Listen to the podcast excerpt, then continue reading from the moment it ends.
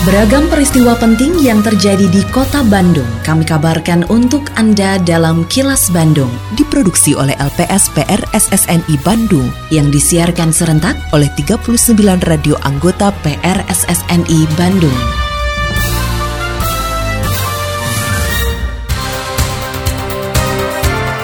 Sejumlah informasi aktual kami hadirkan untuk Anda dan inilah informasi utamanya. Pemerintah Kota Bandung sediakan ruang publik untuk vandalisme. Kasus COVID-19 di Kota Bandung kembali naik.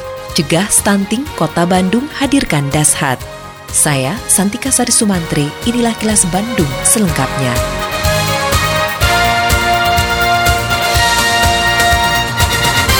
Kota Bandung kembali menambah fasilitas umum yang bisa diakses oleh masyarakat dengan hadirnya sebuah ruang publik tematik baru bernama Ruang Vandal Karet Kebo. Ruang Vandal menyediakan sekitar 21 tembok dengan ukuran sekitar 2 kali 2 meter persegi untuk memfasilitasi masyarakat yang hendak berekspresi, termasuk bisa menjadi sasaran bagi pelaku vandalisme. Wali Kota Bandung Yana Mulyana meresmikan hadirnya ruang Vandal Karet Kebo yang berlokasi di Jalan Soekarno-Hatta, Kelurahan Kebon Lega, Kecamatan Bojongloa Kidul pada Rabu pagi tadi. Yana berpesan agar ruang terbuka tersebut terus dipelihara sebagai sarana bagi masyarakat untuk berkreasi sehingga dapat mempercepat pemulihan ekonomi juga sosial budaya pasca pandemi COVID-19.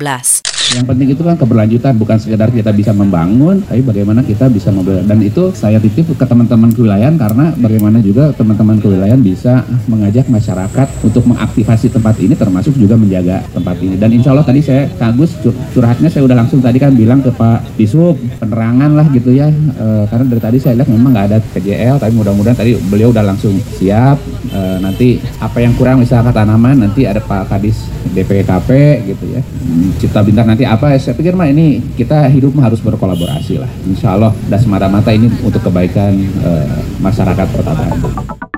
Ruang Vandal Karet Kebo merupakan sarana bagi masyarakat mengekspresikan aksi vandalismenya agar tidak mengotori ruang publik atau fasilitas umum. Pembangunan ruang publik ini merupakan kelola Dinas Sumber Daya Air dan Bina Marga atau DSDABM Kota Bandung. Kepala DSDABM Kota Bandung, Didi Ruswandi menyebut, ruang publik untuk menyalurkan aksi vandalisme ini merupakan yang pertama di Kota Bandung bahkan di dunia. Didi mengatakan ruang vandal karet kebo merupakan hasil penataan yang memanfaatkan bantaran sungai, sehingga DSDABM Kota Bandung berkolaborasi dengan sektor 22 Citarum Harum. Oleh karena itu, pihaknya mengundang berbagai pihak untuk mengaktifasi ruang publik ini, termasuk para pegiat seni rupa. Jadi karena vandalisme udah identik dengan surat coret dan lain sebagainya, ini bagian dari kanalisasi gitu. Uh, di kota lagi ramai surat coret, tidak hanya di Bandung gitu, kita di sini. Maka untuk ruang vandal ini, yang pertama di Bandung, pertama di dunia. Kemudian nama karet kebo juga sama karena identik dengan pohonnya Pak. Tadi sudah nanyakan kepada Nang positif ini karet kebo Pak. Kenapa harus dinamai ada karet kebonya? Takutnya ini viral dan uh, banyak peminatnya. Nanti harus bikin ruang pandal kedua gitu, harus dinamai yang lain. Kemudian aktivasi kami harapkan ini mengundang Kapten John sama Kang Andi Yuda, Kang Isa. Kemudian juga uh, teman-teman uh, dari uh, sekolah juga kalau ada kegiatan mungkin curhat-curhatnya di sini. Assalamualaikum warahmatullahi wabarakatuh. Sampurasun. Dalam rangka meningkatkan promosi pariwisata, Disput Park Kota Bandung selalu menghadirkan informasi terkini dengan beberapa media yang digunakan untuk Instagram Live dilakukan setiap hari pada Instagram TIC.Bandung, untuk siaran radio reguler setiap hari Jumat pukul 13 waktu Indonesia Barat, untuk konten, foto, video, dan konten lainnya ada pada Instagram TIC.Bandung. Buat Anda yang ingin mencari informasi secara langsung, dapat langsung mengunjungi kantor turis Informasi Center di empat lokasi. Lokasi satu di kawasan Masjid Raya Bandung, Jalan Asia Afrika nomor 78, lokasi 2 di kantor reservasi kawisata Stasiun Kereta Api Bandung, lokasi 3 di Bandara Husein Sastra Negara, dan lokasi 4 di Salapak Microshop Jalan Insinyur Haji Juanda nomor 10A Bandung. Mari dukung kemajuan pariwisata di Kota Bandung dengan follow Instagram di ic.bandung. Hatur nuhun. Wassalamualaikum warahmatullahi wabarakatuh. Iklan layanan masyarakat ini dipersembahkan oleh Dinas Kebudayaan dan Pariwisata Kota Bandung. Kini, audio podcast siaran Kilas Bandung dan berbagai informasi menarik lainnya bisa Anda akses di laman kilasbandungnews.com. Kasus COVID-19 di Kota Bandung kembali meningkat dan menembus 1000 kasus terkonfirmasi aktif. Dinas Kesehatan atau Dinkes Kota Bandung mencatat pada hingga Selasa kemarin, angka COVID-19 di Kota Bandung bertambah menjadi 180 kasus. Dari jumlah tersebut juga ditemukan satu pasien COVID-19 varian XBB. Kepala Bidang Pencegahan dan Pengendalian Penyakit atau P2P Dinkes Kota Bandung, Ira Dewi Jani mengatakan, adanya pasien yang terkena COVID-19 varian Omicron XBB diduga merupakan transmisi lokal dan bukan pelaku perjalanan luar kota daerah ataupun luar negeri. Usai menjadi narasumber kegiatan Bandung menjawab di teras Jamplas pada Rabu pagi, Ira mengatakan kenaikan kasus COVID-19 pada 15 November sebanyak 180 kasus, merupakan yang tertinggi setelah pekan ke-1 dan ke-2 Oktober. Oleh karena itu, Ira mengimbau agar warga masyarakat kembali menerapkan protokol kesehatan, di antaranya dengan disiplin kembali menggunakan masker. Penambahan kasus aktif per 15 November kemarin, kita akhirnya tembus di angka 1000 untuk kasus konfirmasi aktif di Kota Bandung. Kalau untuk penyebab meningkat sih, memang sudah ada diinformasikan varian baru turunan dari Omikron. Itu dari spesimen yang dikumpulkan selama bulan November, ternyata